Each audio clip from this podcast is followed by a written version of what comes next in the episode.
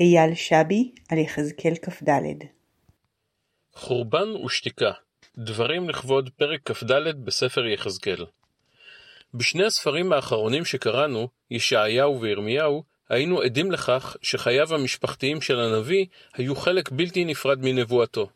שמות בניו של ישעיהו, שער ישוב, עמנואל, מהר שלל חשבז, העידו על האירועים במסגרת חייו הנבואיים של ישעיהו. ירמיהו, לעומתו, הצטווה שלא לשאת אישה כדי להימנע מהולדת ילדים שימותו תוך כדי מצור הבבלים על ירושלים או לאחריו. אך כל זה הוא כאין וכאפס לעומת סיפורו של יחזקאל. בפרק כ"ד מודיע הקדוש ברוך הוא, בן אדם, הנני לוקח ממך את מחמד עיניך, במגפה ולא תספוד, ולא תבכה, ולא תבוא דמעתך. הענק דום מתים, אבל לא תעשה.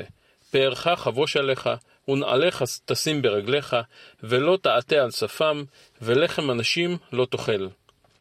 לא זו בלבד שהקדוש ברוך הוא מבשר על מותה הצפוי של אשת הנביא, לא זו בלבד שהוא מצווה, מצווה עליו שלא להתאבל, הוא מצווה עליו להמשיך את חייו כאילו דבר לא קרה.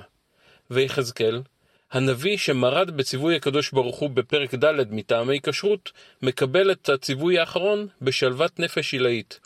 ואדבר אל העם בבוקר, ותמות אשתי בערב, ואעש בבוקר כאשר צוויתי. מעשה זה מזכיר לי את סיפור דוד ובנו הבכור מבת שבע, שקראנו לפני 201 פרקים. כאז, כך גם בפרק כ"ד בספר יחזקאל, המסר הוא שאין להשיב את העת שנעשה. כמו חורבן ירושלים ובית המקדש, גם מותה של אשת יחזקאל היה בלתי נמנע ככל הנראה, בשל המגפה. כפי שיחזקאל נצטווה שלא להתאבל על לכתה של אשת חיקו, כך גם העם מצווה שלא להתאבל על חורבן בית המקדש.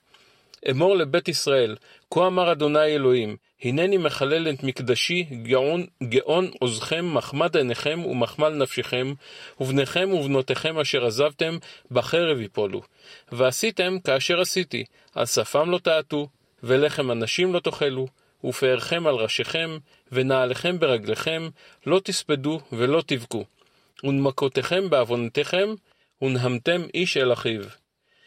כפי ששתיקתו הרועמת של יחזקאל אחרי מות אשתו היא בלתי נתפסת, כך גם ההנחיה שלא להתאבל על החורבן קשה לעיכול. גם היום, למעלה מ-2600 שנים אחרי החורבן. בבניין ציון ננוחם.